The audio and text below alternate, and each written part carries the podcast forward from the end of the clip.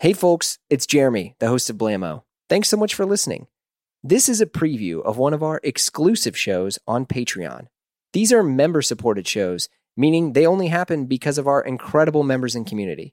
So check out a preview of the episode, and if you like it, consider joining us on Patreon at patreon.com forward slash Blamo, where we have tons of exclusive Blamo episodes, shows, our amazing Slack group, and we're adding new things for members all the time. If not, no worries. We still love you. And we literally have hundreds of episodes of Blamo all free for you to dive into. Thanks so much. My guest is the founder of the acclaimed brand Nanamica and the creative director of North Face Purple Label, Eiichiro Homma.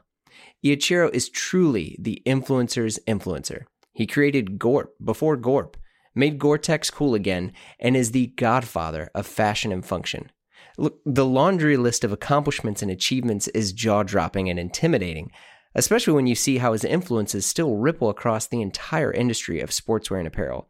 The man who made the House of Seven Seas, it's Blamo Extra with Eiichiro Homma. Thanks for making the, the time to chat. I, I want to talk with you a little bit about um, your career. And I mean, it, if you are a fan of outdoors, or Japanese style or the high low aesthetic. I mean, you are like a, a, legend in the industry. So it's a huge honor to speak with you, and I'm very grateful for that. Um, because I mean, I want to chat a little bit because you you've been in the fashion industry since what, like the the early '80s?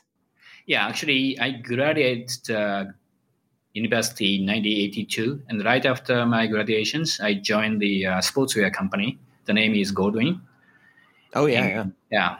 yeah. Actually, um, my uh, majoring in university was sociology, and uh, in particular PR or public relations kind of things. But at the same time, during my uh, university time, I enjoyed the sports events. You know, the skiing was my hobby, but uh, not only enjoyed skiing, but also I got the opportunity to to to, to organize the event as a, a kind of you know freelance supporters for the uh, big sporting goods or sporting sportswear companies events. You know. Mm. Then I have an interest in uh, event marketing. Also, majoring was different, but uh, and also in the summertime from the when I was uh, 15, I started to enjoy surfing. So surfing in summer, skiing winter was the typical you know hobby for young kids in late late 70 and early 1980 you know yeah. in Japan.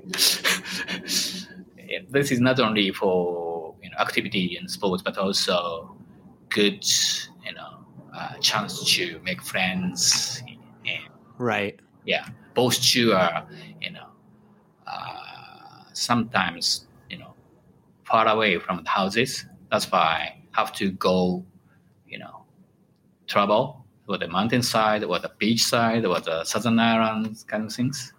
So more freedom and open mind.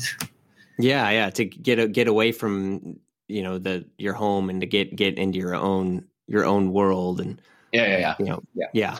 So anyway, uh, before that I joined the company, uh, my uh, targets of the uh, looking for my you know job was something like a, a marketing company or you know uh, media like uh, broadcasting because of mm. my hmm.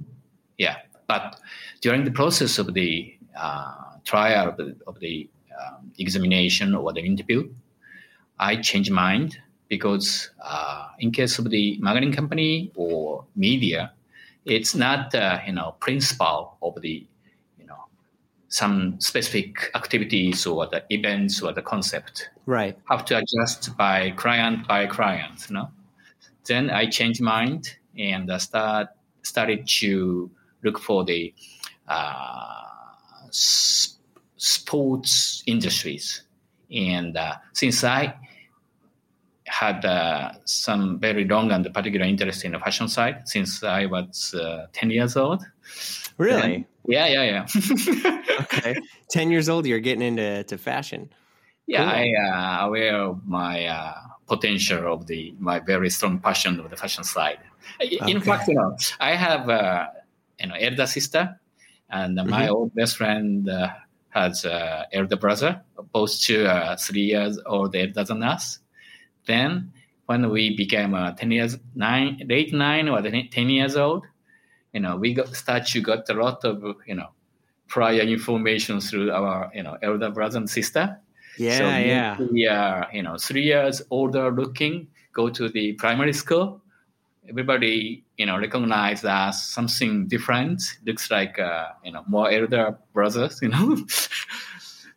In fact, you know, we I promised with my friends uh, not have a you know shorts when I became nine years old and uh, ten years old till oh, you know graduate uh, primary school.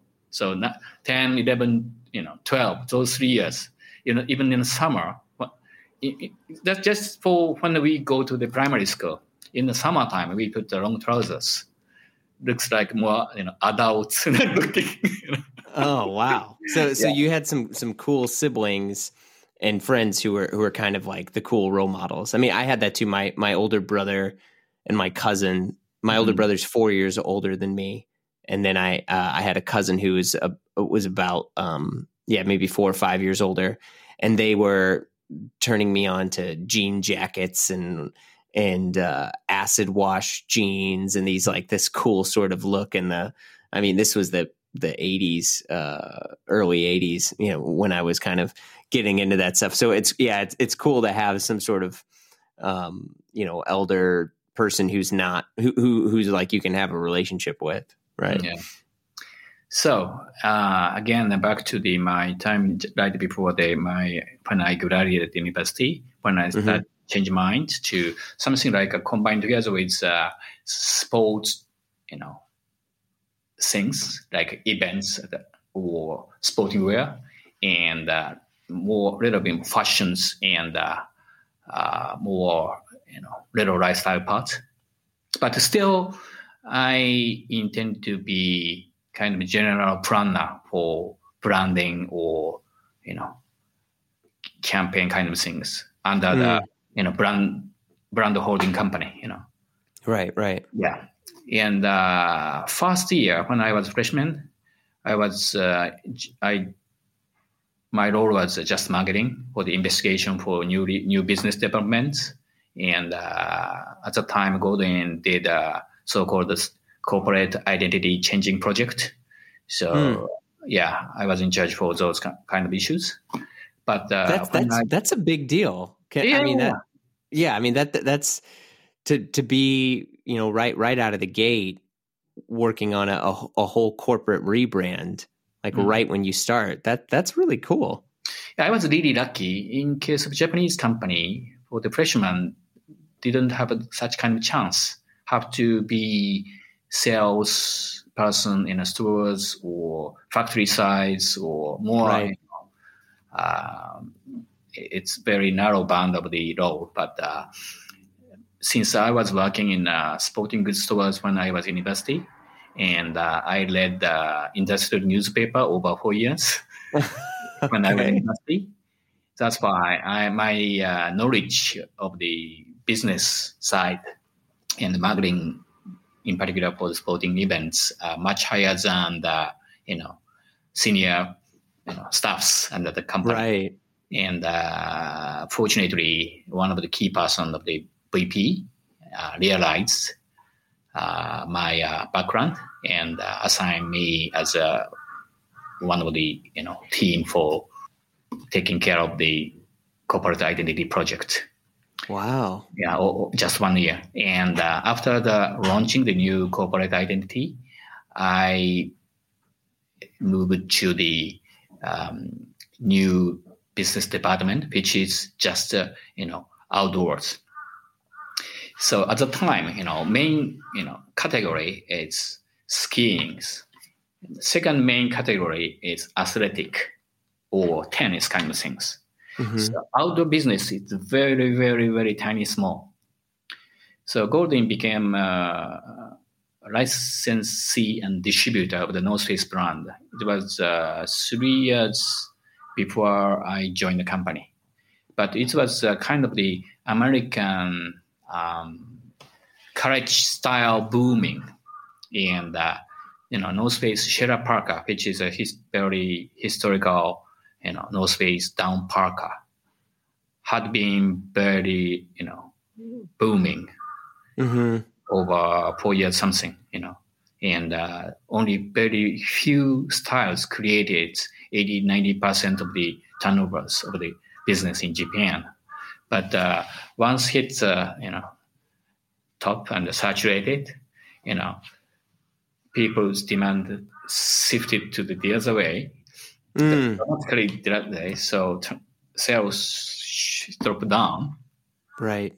Yeah, and uh, but it was kind of the item business, like uh, you know, company wholesale to the stockist to very few style numbers, but a huge volume to the nationwide.